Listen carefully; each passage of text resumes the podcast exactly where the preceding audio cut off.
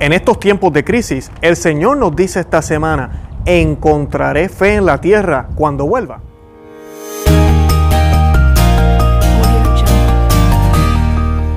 Bienvenidos a Conoce, Ama y Vive tu Fe. Y el Evangelio de esta semana está tomado de San Lucas, capítulo 18, versículos 1 al 8, y dice, Jesús enseñó con una parábola que era necesario orar sin desanimarse.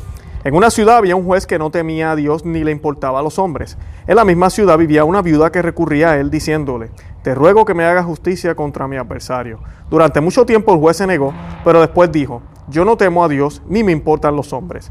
Pero como esta viuda me molesta, le haré justicia para que no venga continuamente a fastidiarme. Y el Señor dijo, oigan lo que dijo este juez injusto. Y Dios no hará justicia a sus elegidos que claman a Él día y noche, aunque los haga esperar.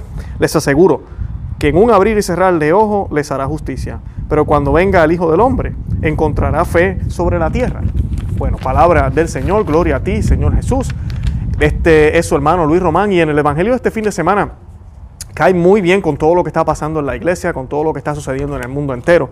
Porque el Señor dice al final de, este, de esta parábola, encontrará fe el Hijo del Hombre en la tierra cuando regrese. Y nos está hablando de la oración, nos está hablando de, no desanimarnos, de mantenernos firmes en la fe, de pedir y pedir y pedir insistentemente. Y, es bien importante eso en la vida de, la oración. Sabemos que en múltiples parábolas el Señor nos invita a eso mismo. Nos dice que pidamos, y se nos dará. Nos dice que toquemos la puerta y se nos abrirá.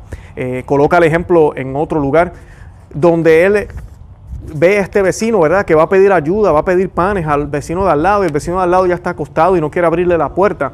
Y sabemos que por la insistencia, ¿verdad? Si el vecino no abre por simplemente hacerle el favor, tal vez va a abrir para que se vaya, ¿verdad? Va a abrir la puerta y le va a dar los panes para que se vaya. Es exactamente el mismo mensaje que nos está dando aquí. Ahora debemos saber pedir, debemos saber pedir y la mejor petición que podemos hacer es pedirle a Dios por las cosas que nos llevan a la santidad. Y hay una oración que el Señor siempre, nuestro Dios siempre va a responder y va a responder con un sí. Todas las oraciones el Señor las responde, pero esta la va a responder con un sí. Es cuando pedimos por el Espíritu Santo. Dice el Señor en el Evangelio también que Dios no le va a negar el Espíritu Santo a quien se lo pida. Y dice aquí el Señor también que si el juez, ¿verdad? Que es humano y no es perfecto, sería capaz de hacer un bien, sería capaz de hacer justicia debido a la insistencia de esta mujer, ¿cuánto más haría el Señor por sus hijos, por los fieles? Y usa la palabra fiel. Y esto es importante porque nosotros debemos saber pedir. Pedir lo que, lo que debemos pedir. Y cuando uno es fiel, uno va a estar enfocado y preocupado por las cosas del cielo y no por las de la tierra. No vamos a estar pidiendo cosas que son pasajeras, no vamos a estar pidiendo cosas que tal vez no nos dan valor al camino de la santidad. No estoy diciendo que no pida por esa casa que necesita, no estoy diciendo que no pida por la ropa, por la comida, por la salud. Claro que sí. Pero el Señor cuando concede ese milagro, como lo decimos aquí en Conoce, Ama tu fe muchísimas veces, estos milagritos es para acercarnos a, a Él, es para que estemos pendientes a Él, es para que realmente veamos la gloria de Él y entonces empecemos a enfocarnos en las cosas de, arriba, no en las de abajo. Y es exactamente lo que Él nos está diciendo también aquí. Y Él nos dice, ¿verdad?, a sus elegidos que claman el día y la noche, aunque los haga esperar. Y no se sabe cuándo el Hijo del Hombre va a venir, ¿verdad? Muchas personas a veces con las situaciones que están quisieran ya que viniera el Hijo del Hombre. A veces yo creo que no sabemos ni lo que pedimos, porque vemos todo tan mal, pero realmente estamos listos para encontrarnos con el Señor completamente. El Señor nos está diciendo que sigamos insistiendo, que sigamos insistiendo y que seamos persistentes en nuestro caminar, que esa oración va a ser respondida. San Pablo nos dice lo siguiente y quería compartírselo porque es un consejo para todos nosotros esta semana. Y dice la segunda carta de, de Timoteo, capítulo 3, versículos 14 al 17 y después brinca al, al, capítulo 4 del 1 al 2 y nos dice, pero tú permaneces fiel a la doctrina que aprendiste de la que, está de la que estás plenamente convencido. Tú sabes de quiénes las has recibido Recuerda que desde la niñez conoce las sagradas escrituras. Ellas pueden darte la sabiduría que conduce a la salvación mediante la fe en Cristo Jesús. Eso es lo que estamos llamados a hacer. De esa manera es que debemos pedir, mantenernos firmes a la tradición, mantenernos firmes a lo que nuestra iglesia nos ha enseñado por siempre. No dejarnos llevar por ideas nuevas, así vengan del clero, así vengan de quien vengan. No debemos titubear, debemos mantenernos fieles al Señor y orarle a Dios por esos que se están desviando. San Agustín menciona eh, o comenta sobre esta lectura lo siguiente que me parece muy, muy, ah, muy importante. Dice, esta viuda puede ser muy bien la imagen de la iglesia, que aparece como desolada hasta que venga el Señor, quien ahora cuida de ella misteriosamente. Pero, como sigue diciendo, y venía él diciendo, hazme justicia, advierte aquí por qué los escogidos de Dios le piden que los vengue. Lo mismo se dice también en Apocalipsis, en San, Juan el apóstol, hablando de los mártires, en Apocalipsis 6, versículos 10, a pesar de que claramente se nos aconseja que oremos por nuestros enemigos y nuestros perseguidores. Debe comprenderse pues que la venganza que pide los justos, la venganza que pedimos nosotros los de la iglesia, ¿verdad? Es esa justicia divina, ¿verdad? Pero dice San Agustín, la venganza que pide los justos es la perdición de todos los malos. Esto, estos perecen de dos modos, o volviendo a la justicia o perdiendo el poder por medio de los tormentos. Por tanto, aunque todos los hombres se convirtieran a Dios, el diablo quedaría para ser condenado en el fin del mundo. Y se dice, no sin razón, que los justos al desear que llegue este fin, que se acabe el mal por una vez y por todas, están deseando entonces la venganza. Estamos deseando la justicia divina, que va a llegar y que va a venir. Así que debemos siempre tener en cuenta que la venganza no es nuestra y que a veces aunque nos enojamos, nos frustramos, ustedes saben que hemos compartido imágenes aquí de todo lo que está sucediendo en Roma y hay personas que escriben muy enojadas. Debemos tener mucho cuidado con esos sentimientos, porque eso no es lo que el Señor quiere. Cuando nosotros mostramos esas imágenes no es para enojar a nadie, es para crear conciencia de lo que está sucediendo por dos razones. Una, debemos conocer lo que es correcto, aprovechamos y catequizamos al enseñar esas imágenes.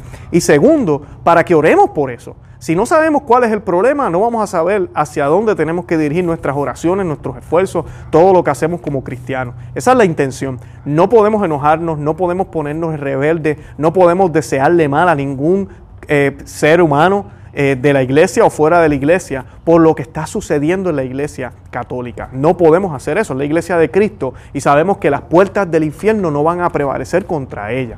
Ahora es bien importante siempre recordar que como dice el Señor aquí, encontraré fe cuando regrese. Eso dice él, encontraré fe cuando regrese. ¿Por qué dice eso? Si la iglesia va a permanecer para siempre, esa es la promesa de él. Bueno, porque los miembros de la iglesia pueden estar completamente enredados. La iglesia no va a desaparecer, ella va a estar ahí, pero los que la componen pueden estar completamente enredados. Y esa es lo que el diablo quiere hacer, lo que quiere hacernos confundir. Estamos en la iglesia, oh sí, estamos siguiendo al Señor. Y ahí es donde va a venir el rechinar de dientes. Cuando toquemos la puerta y el Señor nos diga, yo no los conozco, y nosotros le digamos, pero es que nosotros cenábamos contigo, es que nosotros eh, eh, te, siempre te clamamos, nosotros te llamábamos, Señor. Y el Señor diga, yo no los conozco, yo no los conozco. ¿De qué está hablando? El Señor está hablando de los que están dentro de la iglesia. O sea, que estar dentro de la iglesia no significa que ya nos salvamos. Tenemos que vivir esa fe que fue depositada en la iglesia católica, que es el único lugar donde está esa verdadera fe, ese verdadero depósito. Y cuando digo fe me refiero a, dos cosas que uno aprende en las clases de teología y cosas que uno aprende. Le llaman fides quae y fides qua. Fides quae es la fe que es creída. Es la fe con, la F, con la F en mayúscula. Es esa fe que, es, que viene de Dios. Es lo que Él reveló es lo que tú y yo no podemos por razón aprender o, concebir. Es esa fe que fue dada, ese depósito dado por Cristo a la iglesia, esa fe. Y está la fideis qua, que es el acto de fe, es lo que pensamos, lo que vivimos en la fe. Por eso a veces se dice el dicho que nosotros tenemos fe en la fe. Y suena como loco, ¿verdad? Tenemos fe en la fe. Cuando nuestro Señor dice, encontraré fe en la tierra, se refiere a esa fe, a la segunda. Encontraré ese tipo de fe que realmente va ordenada a la fe con la letra mayúscula, con la F mayúscula.